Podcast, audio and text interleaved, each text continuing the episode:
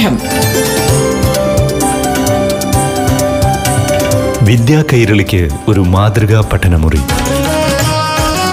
പാഠം.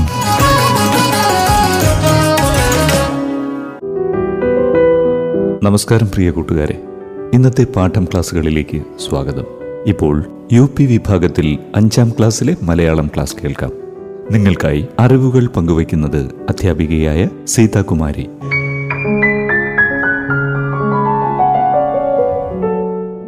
നമസ്കാരം.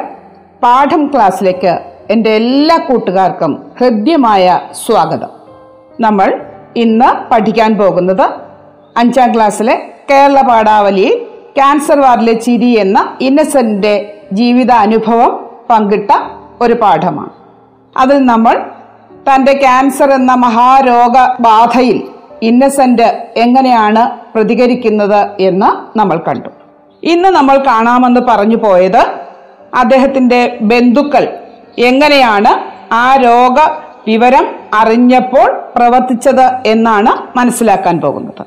ഇപ്പൊ ഇന്നസെന്റിന് രോഗമാണെന്ന് നാട്ടിലാകെ പരക്കുന്നു. ബന്ധുക്കളാണ് ആദ്യം അറിഞ്ഞത്. അവർ ഓരോരുത്തരായിട്ട് വന്നു തുടങ്ങി. ദയനീയമായ മുഖവുമായി നിൽപ്പു തുടങ്ങി. സഹതാപ വാക്കുകളൊക്കെ പറഞ്ഞു. സമാനമായ രോഗാവസ്ഥയിലുള്ളവരുടെ കഥകൾ കെട്ടഴിച്ചു. ഇന്നസെന്റ് ആ സമയത്ത് എങ്ങനെയാണ് പ്രതികരിച്ചത്? ഏത് രോഗിയും ഇതിനൊക്കെ നേരിട്ടേ പറ്റൂ എന്ന് വിചാരിച്ച് ഇവരുടെ വാക്കുകൾ ബന്ധുക്കളുടെ വാക്കുകളൊക്കെ ഇങ്ങനെ കേട്ട് ആ ഒന്നും മിണ്ടാതെ കിടക്കുകയാണ് ചെയ്തത്. അപ്പൊ ബന്ധുക്കൾ ഇന്നസെന്റിന്റെ രോഗാവസ്ഥയിൽ എങ്ങനെ പെരുമാറുന്നു എന്ന് നമുക്ക് ബോധ്യമായി. അതിനെയൊക്കെ ഇന്നസെന്റ് എങ്ങനെ സമീപിക്കുന്നു എന്നും നമുക്ക് മനസ്സിലായി.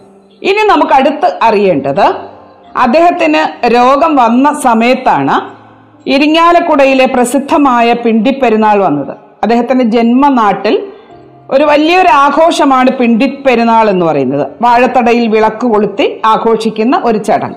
അപ്പം ആ ആഘോഷവേളയിൽ സാധാരണ എല്ലാ വീടുകളിലും വിളക്കുകളെ കൊണ്ട് നിറയും.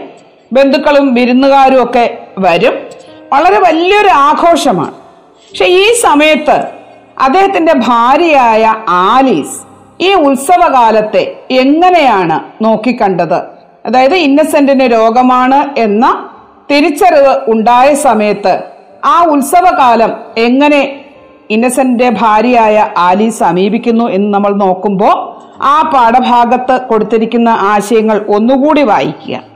ഇന്നസെന്റിന്റെ ഭാര്യയായ ആലീസ് പറയുകയാണ് വീട്ടിൽ ആഘോഷമൊന്നും വേണ്ട. മനസ്സാകെ മൂടിക്കെട്ടി നിൽക്കുമ്പോൾ ആഘോഷങ്ങൾക്കൊന്നും തോന്നില്ല എന്ന് പറയുന്നു. അപ്പൊ ഇവിടെ ഇന്നസെന്റ് എന്താണ് ചെയ്തത് എന്ന് നമുക്കറിയണ്ടേ? ആ സമയത്ത് ഭാര്യയുടെ കാഴ്ചപ്പാട് നമ്മൾ കണ്ടു. അല്ലെങ്കിൽ ഭാര്യയുടെ പ്രതികരണം നമ്മൾ കണ്ടു. ഇന്നസെന്റ് ആകട്ടെ എല്ലാ ദിവസവും വൈകുന്നേരങ്ങളിൽ പതുക്കെ നടന്ന് ഗേറ്റിന്റെ അടുത്ത് ചെന്ന് നിൽക്കും. ആൾക്കാരൊക്കെ എങ്ങനെ പോകുന്നത് നോക്കി നിൽക്കും. കഴിഞ്ഞ വർഷം വരെ താനും ഈ ആൾക്കൂട്ടത്തിന്റെ ഭാഗമായിരുന്നു എന്ന് ഓർത്തപ്പോൾ അദ്ദേഹത്തിന് വിഷമം തോന്നുന്നുണ്ട്. പക്ഷെ അങ്ങനെ നിൽക്കുമ്പോഴാണ് അതുവഴി കടന്നുപോയ ഒരു വഴിപോക്കൻ ഇന്നസെന്റിനോട് ചോദിക്കുന്നു നിങ്ങളുടെ വീട്ടിൽ ആരെങ്കിലും മരിച്ചോ? പെരുന്നാളിന്റെ വെളിച്ചവും ബഹളവും ഒന്നുമില്ലാതെ. അപ്പോൾ ഇന്നസെന്റ് എന്താ പ്രതികരിച്ചതെന്ന് നോക്കിയേ. ഇല്ല മരിച്ചിട്ടില്ല. അടുത്ത കൊല്ലം മരിക്കണേന്റെ റിഹേഴ്സൽ. ഞാൻ സിനിമാ നടനല്ലേ. ഞങ്ങൾ ഏത് രംഗം ഷൂട്ട് ചെയ്യണതിന്റെ മുൻപേ ഒരു റിഹേഴ്സൽ എടുക്കും. മനസ്സിനക്കരെ എന്ന സിനിമ നിങ്ങൾ കണ്ടിട്ടുണ്ടോ? അതിൽ ഞാൻ മരിച്ചു കിടക്കുന്ന ഒരു രംഗമുണ്ട്. ആറിലധികം തവണയാണ് അതിന്റെ റിഹേഴ്സൽ എടുത്തത്. എന്നിട്ടാണ് ഷോട്ട് ഓക്കെ ആയത്. അതുപോലെ ഇത് അടുത്ത വർഷത്തെ വാലായ്മയ്ക്കുള്ള റിഹേഴ്സൽ എന്ത് തമാശ കലർന്ന മറുപടിയാണ് ഇന്നസെന്റ് നൽകുന്നത് എന്ന് നമുക്ക് മനസ്സിലായി. അങ്ങനെയാണെങ്കിൽ നമുക്കൊരു ചോദ്യം ഇതിൽ നിന്ന് രൂപപ്പെടുത്തിക്കൂടെ? എന്താ ചോദ്യം? രണ്ട് ചോദ്യം നമുക്ക് തയ്യാറാക്കാം. ഒന്ന് ഇന്നസെന്റിന്റെ രോഗാവസ്ഥ അദ്ദേഹത്തിലും ഭാര്യ ആലീസിലും ഉണ്ടാക്കിയ പ്രതികരണങ്ങൾ താരതമ്യം ചെയ്ത് കുറിപ്പ് തയ്യാറാക്കുക. ആദ്യം നമുക്ക് ഈ ചോദ്യം വിശകലനം ചെയ്ത് അതിന്റെ ഉത്തരം എങ്ങനെ എഴുതാമെന്ന് നോക്കാം. എങ്ങനെയാണ് നമ്മൾ എഴുതേണ്ടത്? ആ ഇന്നസെന്റിന്റെ രോഗാവസ്ഥ അദ്ദേഹത്തിന്റെ ഭാര്യയായ ആലീസ് എങ്ങനെ നോക്കിക്കാണുന്നു അവരുടെ പ്രതികരണം എന്തായിരുന്നു എന്ന് എന്ന് നമ്മൾ വ്യക്തമാക്കണം. ഇവിടെ ആലീസ് പറയുന്നത് ആ ഇരിങ്ങാലക്കുടയിലെ പിണ്ടിപ്പെരുന്നാൾ വന്ന ആ സമയത്ത് ഇന്നസെന്റിന്റെ ഭാര്യയായ ആലീസ് അദ്ദേഹത്തിന്റെ രോഗമായി കിടക്കുന്നത് കൊണ്ട് ആഘോഷങ്ങളൊന്നും വേണ്ട എന്ന് തീരുമാനിക്കുന്നു. മനസ്സ് ഇങ്ങനെ മൂടിക്കെട്ടി നിൽക്കുമ്പോൾ ആഘോഷങ്ങൾക്ക് എങ്ങനെയാണ് തോന്നുക എന്നാണ് അവരുടെ നിലപാട്. ഇതിൽ നിന്നും മറിച്ചാണ് ഇന്നസെന്റ് ചിന്തിക്കുന്നത്. അദ്ദേഹം വൈകുന്നേരങ്ങൾ പതുക്കെ നടന്ന് ഗേറ്റിന്റെ അടുത്ത് ചെന്ന് നിന്ന് അതുവഴി പോകുന്ന വഴിപോക്കരോട് കുശലം സംസാരിക്കുന്നു. ആ ആൾക്കൂട്ടം കടന്നു പോകുന്നതും ആഘോഷങ്ങൾ നടക്കുന്നതും ഒക്കെ നോക്കിക്കാണുന്നു ഇനി വഴിപോക്കരോട് തമാശ കലർന്ന മട്ടിൽ സംസാരിക്കുകയും ചിരിക്കുകയും പറയുകയും ഒക്കെ ചെയ്ത് തന്റെ രോഗത്തെ അവരോടൊന്നും അറിയിക്കാതെ നിൽക്കുന്ന ഒരു ഭാഗമാണ് നമ്മൾ കാണുന്നത്. അപ്പൊ നോക്കൂ. ഇന്നസെന്റ് രോഗാവസ്ഥയെ മറികടന്നത് പോലും നമ്മൾ കണ്ടു ചിരിയെ ചേർത്തു പിടിച്ചുകൊണ്ടാണ്. അപ്പോൾ രോഗാവസ്ഥയോടുള്ള മറ്റുള്ളവരുടെ സമീപനം എങ്ങനെയാണ്? ഉത്സവ ദിവസങ്ങൾ വീട്ടിലെയും നാട്ടിലെയും അവസ്ഥ എന്തായിരുന്നു? ബന്ധുക്കളുടെ അവസ്ഥ എന്തായിരുന്നു എന്ന് നമുക്കിപ്പോൾ തിരിച്ചറിയാൻ കഴിയുന്നുണ്ട്. അപ്പോൾ ഒരു താരതമ്യക്കുറിപ്പാണ് നമ്മളോട് എഴുതാൻ ആവശ്യപ്പെട്ടത്. അപ്പം നമ്മൾ ഒരു രണ്ടു പേരുടെ വ്യത്യസ്ത വ്യക്തികളുടെ പ്രതികരണങ്ങളെ ഒരേ സന്ദർഭത്തിലുള്ള പ്രതികരണങ്ങളെ നമ്മൾ താരതമ്യം ചെയ്യുമ്പോൾ സാമ്യവും വ്യത്യാസവും നമ്മൾ കണ്ടെത്തുന്നു. എന്നിട്ട് നമ്മൾ സ്വന്തം നിലപാടുകൾ സ്വീകരിക്കുകയാണ്. ഇപ്പൊ രണ്ടുപേരുടെയും നിലപാടുകൾ അല്ലെങ്കിൽ പ്രതികരണങ്ങൾ നമ്മൾ എഴുതിയതിന് ശേഷം അവസാനം നമുക്ക് എന്താ തോന്നുന്നത്? ഈ രണ്ടുപേരുടെ പ്രതികരണങ്ങളിൽ നിന്നും ആരുടെ കാഴ്ചപ്പാടാണ് ഏറ്റവും കൂടുതൽ അനുയോജ്യമായിട്ടുള്ളത്? ഇത്തരം രോഗാവസ്ഥയൊക്കെ മറികടക്കാൻ പറ്റിയതെന്ന് തോന്നുന്നത്? ആ ഇന്നസെന്റ് ചെയ്ത ആ പ്രവർത്തനം ഒരു മാതൃകയാക്കാൻ പറ്റിയ ഒരു പ്രവർത്തനമായിട്ട് നമുക്ക് കണക്കാക്കാം. എങ്ങനെയാണ് മാതൃകയാക്കാൻ പറ്റുന്നത്? ജീവിതത്തിൽ ഉണ്ടാകുന്ന പ്രതിസന്ധി ഘട്ടങ്ങളെ വളരെ സംയമനത്തോടു കൂടി സമീപിക്കേണ്ടതുണ്ട്. അങ്ങനെ സംയമനത്തോടു കൂടി സമീപിക്കുമ്പോഴാണ് നമുക്ക് പല കാര്യങ്ങളിലും വിജയം ഉണ്ടാകുന്നത് എന്നാണ് ഇന്നസെന്റ് മനസ്സിലാക്കി തരുന്നത്. അപ്പോൾ രണ്ട് പ്രതികരണങ്ങൾ താരതമ്യം ചെയ്ത് നമ്മൾ കുറിപ്പ് തയ്യാറാക്കുന്നു. അടുത്ത് ബന്ധുക്കളുടെ സമീപനം എങ്ങനെയായിരുന്നു എന്ന് മനസ്സിലാക്കി. ഇനി എന്താ ഇന്നസെന്റ് നിങ്ങളുടെ വീട്ടിൽ ആരെങ്കിലും മരിച്ചോ? പെരുന്നാളിന്റെ വെളിച്ചവും ബഹളവും ഒന്നുമില്ലാതെ വഴിപോക്കന്റെ ഈ ചോദ്യത്തിന് ഇന്നസെന്റിന്റെ മറുപടി എന്തായിരുന്നു എന്ന് പാഠഭാഗത്ത് നൽകിയിട്ടുണ്ട്. അതും കൂട്ടുകാർ എഴുതുമല്ലോ? എഴുതാൻ ഒരു പ്രയാസവുമില്ല. തമാശ കലർന്ന ആ മറുപടി പാഠപുസ്തകത്തിൽ അതേപോലെ കൊടുത്തിട്ടുണ്ട്. പക്ഷെ ഈ സംഭവം അദ്ദേഹം അദ്ദേഹത്തിന്റെ സുഹൃത്തായ മമ്മൂട്ടിയോട് പറയും പക്ഷെ മമ്മൂട്ടി അത് കേട്ട് പൊട്ടിച്ചിരിക്കുകയും ചെയ്തു. രോഗസമയത്തും ഇന്നസെന്റ് ഇങ്ങനെ ചിരിയെ വിടാതെ കൊണ്ട് നടക്കുന്നതിന് പ്രശംസിക്കുകയും ചെയ്തു. ഫോൺ വയ്ക്കുന്നതിന് മുൻപ് ഇന്നസെന്റ് ഒരു ചോദ്യം മമ്മൂട്ടിയോട് ചോദിച്ചു. ആ ഞാനൊരു ചെറിയ നടന എനിക്ക് ഒരുപാട് റിഹേഴ്സലൊക്കെ എടുക്കേണ്ടി വരും. നിങ്ങൾ ഭരത അവാർഡൊക്കെ കിട്ടിയ വലിയ നടനല്ലേ? നിങ്ങളുടെ കാര്യത്തിൽ ഈ വാലായ്മ ഫസ്റ്റ് ടേക്കിൽ ഓക്കെ ആകുമോ? റിഹേഴ്സൽ ഒന്നുമില്ലാതെ തന്നെ. അപ്പൊ അതുവരെ പൊട്ടിച്ചിരിച്ച മമ്മൂട്ടി ഒന്നും മിണ്ടാതെ ഫോൺ കട്ട് ചെയ്തു. എന്തായിരിക്കാം മമ്മൂട്ടി ഇങ്ങനെ ഫോൺ കട്ട് ചെയ്തത്? നോക്കൂ. ആ മഹാരോഗം ബാധിച്ച് കരളിങ്ങനെ എരിഞ്ഞു നിൽക്കുമ്പോഴും മറ്റുള്ളവരെ ചിരിപ്പിക്കാൻ ശ്രമിക്കുന്ന ഇന്നസെന്റിന്റെ ആ ഒരു സമീപനം കണ്ടിട്ടാണ് മമ്മൂട്ടി എന്ത് ചെയ്യുന്നത്? ഒന്നും മിണ്ടാൻ കഴിയാതെ നിൽക്കുന്നത്. അപ്പൊ ഈ ഒരു കഥാപാത്രത്തിന്റെ ജീവിത അനുഭവം നമ്മൾ വായിച്ചതിലൂടെ എന്തൊക്കെ കാര്യങ്ങളാണ് മനസ്സിലാക്കുന്നത് എന്ന് കൂട്ടുകാർക്ക് ഇപ്പോൾ വ്യക്തമായിട്ടുണ്ടാകും. അപ്പൊ നോക്കൂ ഒരു രോഗാവസ്ഥയിൽ സ്വയം അദ്ദേഹം എടുത്ത ഔഷധം എന്തായിരുന്നു എന്ന് മനസ്സിലായി. ബന്ധുക്കളുടെ സമീപനത്തോട് അദ്ദേഹം എങ്ങനെയാണ് പ്രതികരിച്ചതെന്ന് കണ്ടു. ഭാര്യയായ ആലീസിന്റെ പ്രതികരണത്തോട് എങ്ങനെ പ്രതികരിച്ചു എന്ന് കണ്ടു. സുഹൃത്തുക്കളുടെ സമീപനത്തോട് അദ്ദേഹം എങ്ങനെ പ്രതികരിച്ചു എന്ന് നമ്മൾ കണ്ടു. ഇത് നമുക്ക് എന്തെല്ലാം പാഠങ്ങളാണ് ഉൾക്കൊള്ളാൻ കഴിയുന്നത് എന്ന ചിന്തയാണ് നമുക്ക് അടുത്ത് കാണേണ്ടത്. അപ്പൊ എല്ലാ കൂട്ടുകാരും ഈ പാഠഭാഗം വായിച്ചിട്ട് ഈ പറഞ്ഞ ചോദ്യങ്ങളുടെ ഉത്തരങ്ങളെല്ലാം കണ്ടെത്തണം. അടുത്ത് നമുക്ക് ഈ രോഗത്തെ നർമ്മബോധത്തോടെ നേരിട്ട ഇന്നസെന്റിനോട് നമുക്ക് ചില കാര്യങ്ങൾ ചോദിച്ച് മനസ്സിലാക്കാനുണ്ട്. അതിനുവേണ്ടി നമുക്കൊരു കത്ത് തയ്യാറാക്കിയാലോ? ആ ഇന്നസെന്റ് ആരാണെന്ന് നമുക്കറിയാം സിനിമാ നടനാണ്. അദ്ദേഹം എങ്ങനെയാണ് ഈ രോഗാവസ്ഥയെ മറികടന്നത് എന്ന പാഠഭാഗത്തിൽ നിന്ന് നമ്മൾ മനസ്സിലാക്കി. പക്ഷെ ഇതിനേക്കാൾ കൂടുതൽ കാര്യങ്ങൾ നമുക്ക് കുറേ സംശയങ്ങളുണ്ട്. രോഗം തിരിച്ചറിഞ്ഞ സമയത്ത് അദ്ദേഹത്തിന്റെ മനസ്സിലുണ്ടായ വിഭ്രാന്തി എന്തായിരുന്നു? അതിനെ എങ്ങനെ ഈ ഔഷധം കൊണ്ട് ചിരിയെ ചേർത്ത് പിടിച്ചു എന്ന് പറഞ്ഞാൽ എന്തൊക്കെ ആയിരിക്കും അനുഭവങ്ങൾ എന്ന് കൂടുതൽ അറിയാനായിട്ട് നിങ്ങൾ ഒരു കാര്യം ചെയ്യുക. അദ്ദേഹത്തിനൊരു കത്ത് തയ്യാറാക്കാം. കത്തിന്റെ ഘടനയൊക്കെ നിങ്ങൾക്ക് എല്ലാവർക്കും അറിയാം. അതറിഞ്ഞുകൊണ്ട് നിങ്ങൾ തയ്യാറാക്കുക. ഇനി ബാക്കി അടുത്ത ക്ലാസ്സിൽ നമുക്ക് ഇതിന്റെ കൂടുതൽ വിശദീകരണങ്ങൾ നൽകാം. എല്ലാ കൂട്ടുകാരും ക്ലാസ് കേട്ടതിന് ശേഷം ഈ പാഠഭാഗം ഒരിക്കൽ കൂടി വായിക്കണം. എല്ലാവർക്കും നമസ്കാരം. പാഠം. വിദ്യാ കൈരളിക്ക് ഒരു മാതൃകാ പഠനമുറി. പാഠം.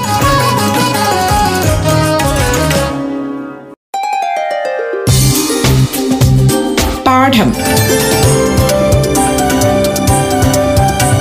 വിദ്യാ കൈരളിക്ക് ഒരു മാതൃകാ പഠനമുറി. പാഠം. നമസ്കാരം. എല്ലാ കൂട്ടുകാർക്കും പാഠം ക്ലാസ്സിലേക്ക് സ്വാഗതം. ഇനി ആറാം ക്ലാസ്സിലെ മലയാളം ക്ലാസ് കേൾക്കാം. അവതരിപ്പിക്കുന്നത് അധ്യാപികയായ സീതാകുമാരി. നമസ്കാരം. പാഠം ക്ലാസ്സിലേക്ക് എല്ലാ കൂട്ടുകാർക്കും ഹൃദ്യമായ സ്വാഗതം. കഴിഞ്ഞ ദിവസം നമ്മൾ അടിസ്ഥാന പാഠാവലി ആറാം ക്ലാസ്സിലെ അടിസ്ഥാന പാഠാവലിയാണ് പരിചയപ്പെട്ടത്. അതിൽ പുഞ്ചക്കൊയ്തേ കളം നിറഞ്ഞ എന്ന പാഠഭാഗത്തിൽ നമ്മളിങ്ങനെ ഒരു യാത്ര പോകാൻ തയ്യാറെടുത്ത് നിൽക്കുകയായിരുന്നു. ആ സമയത്താണ് നമുക്ക് യാത്രയ്ക്ക് മുമ്പ് ചില പദങ്ങൾ നമ്മളെ ആശയക്കുഴപ്പത്തിലാക്കിയത്. ആ പദങ്ങൾ നമ്മൾ പരിചയപ്പെട്ടിട്ടാണ് യാത്ര ആരംഭിക്കാമെന്ന് തീരുമാനിച്ച് കടന്നുപോയത്. അതിൽ നമ്മൾ ആദ്യ പദമായ പുഞ്ച എന്ന പദം പരിചയപ്പെട്ടു. പിന്നീട് നമ്മൾ മനസ്സിലാക്കാൻ തീരുമാനിച്ചത് പൊലി ഇളക്കുക എന്നാണ്.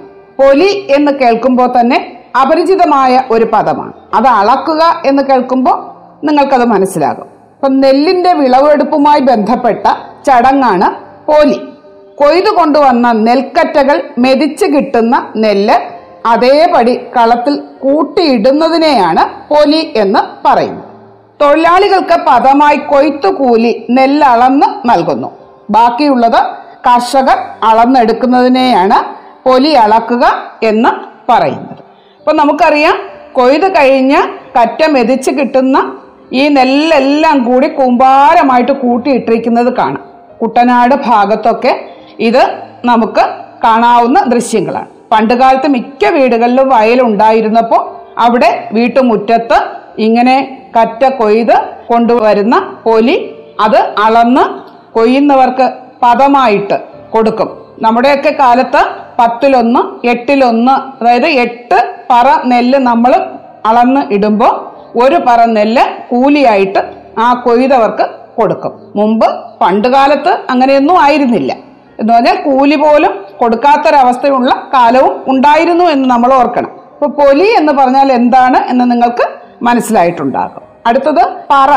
കണ്ടിട്ടുണ്ടാവും. ഇപ്പോൾ ഉള്ള കുട്ടികൾ കാണുന്നത് വെങ്കലത്തിൽ ഉണ്ടാക്കി വെച്ചിരിക്കുന്ന അലങ്കാര വസ്തുവായിട്ട് നമ്മൾ കാണുന്ന പറയായിരിക്കും. പക്ഷെ അതിൽ നിന്ന് വ്യത്യസ്തമായിട്ട് പണ്ടുകാലത്ത് നെല്ല് അളക്കുന്നതിന് വേണ്ടി പറ എന്ന ഒരു കാർഷിക ഉപകരണം ഈ നെൽ കൃഷിയുള്ള വീട്ടിൽ എല്ലാ വീടുകളിലും സൂക്ഷിച്ചിരുന്നു.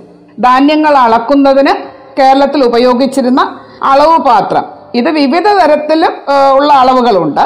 എട്ടാം പറ പത്താം പറ ഏട്ടൻ പറ പാട്ടപ്പറ വടിപ്പൻ എന്നിങ്ങനെ അറിയപ്പെടുന്നു. ചില പ്രദേശങ്ങളിൽ പത്ത് ഇടങ്ങഴിയാണ്. പത്ത് ഇടങ്ങഴി എന്ന് പറയുമ്പോൾ നാല് നാഴി ആണ് ഒരു ഇടങ്ങഴി. ഇപ്പൊ പത്ത് ഇടങ്ങഴി ചേരുന്നതാണ് ഒരു പറ.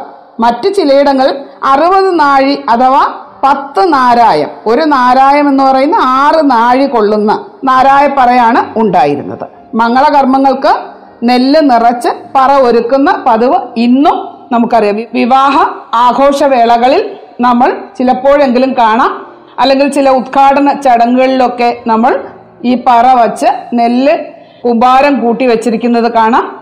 അല്ലെങ്കിൽ ഉത്സവ സമയത്ത് ആനയെ എഴുന്നള്ളിപ്പിക്കുന്ന സമയത്ത് പറയിടുന്ന ഒരു ചടങ്ങ് ഇതൊക്കെ പണ്ടുകാലത്തുണ്ടായിരുന്നു. ഇപ്പോൾ നെൽകൃഷിയുമില്ല. ഇത്തരം ചടങ്ങുകളും നമുക്ക് കാണാൻ കഴിയില്ല. പണ്ടുകാലത്ത് നെല്ല് വളരെ പരിപാവനമായിട്ടാണ് സൂക്ഷിച്ചിരുന്നത്. എല്ലാ വീടുകളിലും നെല്ല് സൂക്ഷിക്കുന്ന പതിവ് ഉണ്ട്. നെല്ലെന്ന് പറയുമ്പോൾ ഐശ്വര്യത്തിന്റെ പ്രതീകമാണ്. മഹാലക്ഷ്മിയായിട്ടാണ് നമ്മൾ കണ്ടിരുന്നത്. കൊയ്ത്ത് തന്നെ പ്രത്യേക ദിവസം നോക്കി അത് കൊയ്ത് കൊണ്ടുവരുമ്പോഴും കൊയ്ത് കറ്റ മെതിക്കുന്ന സമയത്ത് ഒരു നെല്ല് പോലും വെളിയിൽ കളയാതെ സൂക്ഷിക്കുന്ന ആളുകളാണ് പണ്ടുണ്ടായിരുന്നത്. ഇന്ന് നമ്മൾ നമ്മുടെ ആഹാരമാണ് അരി എന്ന് പോലും ഓർക്കാതെയാണ് നമ്മൾ അതിനെ സമീപിക്കുന്നത്. ഇന്നത്തെ കുട്ടികൾക്ക് നെല്ല് ഏതാണ്? ചോറുണ്ണുന്നു എന്നല്ലാതെ അരി എന്തിൽ നിന്ന് എടുക്കുന്നു എന്ന് പോലും അറിയില്ല.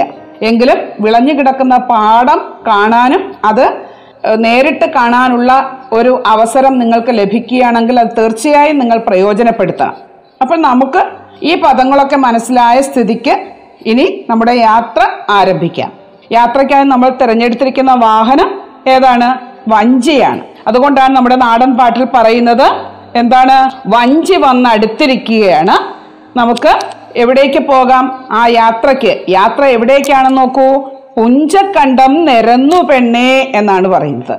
എന്താ പുഞ്ചക്കണ്ടം എന്ന് നേരത്തെ നമ്മൾ പറഞ്ഞു. കുട്ടനാട് പ്രദേശത്ത് നെല്ല് കൃഷി ചെയ്ത് ഇടുന്ന ആ ഒരു രീതിയുമായി ബന്ധപ്പെട്ട പദമാണ് പുഞ്ചകൃഷി. ആ പുഞ്ചകൃഷി ചെയ്തിട്ടിരിക്കുകയാണ്. അവിടെ നെല്ല് വിളഞ്ഞ് പാകമായി കിടക്കുകയാണ്. ആ പാകമായ നെല്ല് ഇനി നമുക്ക് എന്ത് ചെയ്യണം? കൊയ്തെടുക്കണം. അല്ലേ? അപ്പൊ കൊയ്തെടുത്ത് കൊണ്ടുവരുന്നത് വഞ്ചിയിലാണ്. ഞാൻ പറഞ്ഞു നേരത്തെ കഴിഞ്ഞ ക്ലാസ്സിൽ പറഞ്ഞതാണ് കുട്ടനാടിന്റെ ഭൂമിശാസ്ത്രപരമായ പ്രത്യേകത. കൃഷി ഇറക്കുന്ന സ്ഥലം ബണ്ട് കെട്ടി അതിനുള്ളിലാണ് കൃഷി ഇറക്കുന്നത്. അപ്പോൾ ബാക്കി ഭാഗം മുഴുവൻ കായൽ ഇങ്ങനെ പരന്നു കിടക്കുകയാണ്. അപ്പോൾ വഞ്ചിയിലാണ് ഈ നെല്ല് കൊയ്തെടുക്കുന്നത്. അങ്ങനെ ഇതാ പലതരത്തിലുള്ള വഞ്ചികൾ വന്നിരിക്കുകയാണ്. ആ വഞ്ചിയിൽ കയറിക്കോളൂ എന്നാണ് ആവശ്യപ്പെടുന്നത്. നമുക്കും യാത്ര ആരംഭിക്കാം. യാത്ര ആരംഭിച്ചു. എല്ലാവരും കുട്ടനാട് പ്രദേശത്തേക്ക് കടന്നു. അവിടെ ചെല്ലുമ്പോൾ നമ്മൾ കാണുന്നത് ഇതാ വയൽ പഴുത്ത് പാകമായി കൊയ്യാൻ പാകത്തിൽ കിടക്കുകയാണ്. അതിനു മുൻപ് നമ്മൾ ഈ നെല്ല് പാകമാകാൻ എങ്ങനെയാണ് ഇത് കൃഷി ആരംഭിച്ചത് എന്ന് ഈ പാഠഭാഗത്ത് പറയുന്നുണ്ട്. എന്താ പറഞ്ഞിരിക്കുന്നത്? ആദ്യം എന്ത് ചെയ്യണം? കൃഷിയുടെ വിവിധ ഘട്ടങ്ങളാണ് പാഠഭാഗത്തിൽ പറയുന്നത്. ആദ്യം പുഞ്ചയിൽ വിത്തെറിയുന്നു. വിത്തെറിഞ്ഞ് മുളച്ച് വരുമ്പോൾ അവിടെ കള വന്നു മൂടും. ആ കള എന്ത് ചെയ്യണം? അത് പറിച്ച് കളയണം. കള കഴിഞ്ഞതിന് ശേഷം വളമിടണം കള മൊത്തം മാറ്റിയിട്ട് വളമിടുന്നു അവിടെ വിത്തെറിഞ്ഞ് കള പറിച്ച് വളമൊക്കെ ഇട്ടതിന് ശേഷം അവിടെ കതിര് വരും. കതിര് വരുമ്പോഴുണ്ടാകുന്ന സ്വപ്നം കർഷകനെ സംബന്ധിച്ചിടത്തോളം വലിയൊരു സ്വപ്നമാണ്. കതിരിങ്ങനെ നിരന്നു വന്നു. അപ്പോൾ കതിര് വന്ന സമയത്ത് അവിടേക്ക് ആര് വരും? കിളികളൊക്കെ പറന്നു വരും. കതിരിങ്ങനെ പഴുത്ത് പാകമായി കിടക്കുകയാണ്. അപ്പോൾ കൊയ്തെടുക്കണം. അത് കൊയ്തെടുത്ത് മെതിയൊക്കെ കഴിഞ്ഞ് പൊലി ഇങ്ങനെ അളന്നു കൂട്ടി കിടക്കുകയാണ്. അങ്ങനെ ആ പുഞ്ചക്കണ്ടത്തിൽ നിന്ന് എന്ത് ചെയ്തു? കതിര് വെട്ടിയെടുത്ത് കൊണ്ടുവന്ന് കൊയ്ത് മറിച്ച ആ സ്ഥലത്ത് അവിടെ കളം ഇങ്ങനെ ഉണ്ടാക്കിയിട്ടിട്ടുണ്ടാവും അവിടെ എന്ത് ചെയ്യുന്നു? കളത്തിൽ നെല്ല് മെതിച്ചെടുക്കുമ്പോൾ പൊലി കൂമ്പാരം കൂട്ടിയിട്ടിരിക്കുന്നു എന്നാണ് ഇവിടെ പറയുന്നത് ഈ പാഠഭാഗത്ത്. അപ്പം നമ്മൾ കൃഷിയുടെ വിവിധ ഘട്ടങ്ങളാണ് ഈ പാഠഭാഗത്ത് പരിചയപ്പെട്ടത്. ആദ്യം നമുക്കറിയാം വയൽ ഒരുക്കണം. വയൽ കിളകളച്ച് വൃത്തിയാക്കിയതിന് ശേഷം അവിടെ വിത്തിട്ട് ഞാറ് പാകി പൊടിപ്പിച്ചതിന് ശേഷമാണ് എന്ത് ചെയ്യുന്നത്? പല രീതിയിലാണ് ഞാറ് നടുന്നത്. ഞാറ് നടാം ചാണകത്തിലിടാം വിത്ത് വിതയ്ക്കാം. ഇങ്ങനെ പല ഘട്ടങ്ങളുണ്ട്. നിങ്ങൾ ഏതെങ്കിലും ഒരു കർഷകനുമായിട്ട് സമീപിച്ചതിന് ശേഷം വിത്തിടൽ രീതിയുടെ വിവിധ ഘട്ടങ്ങൾ മനസ്സിലാക്കണം.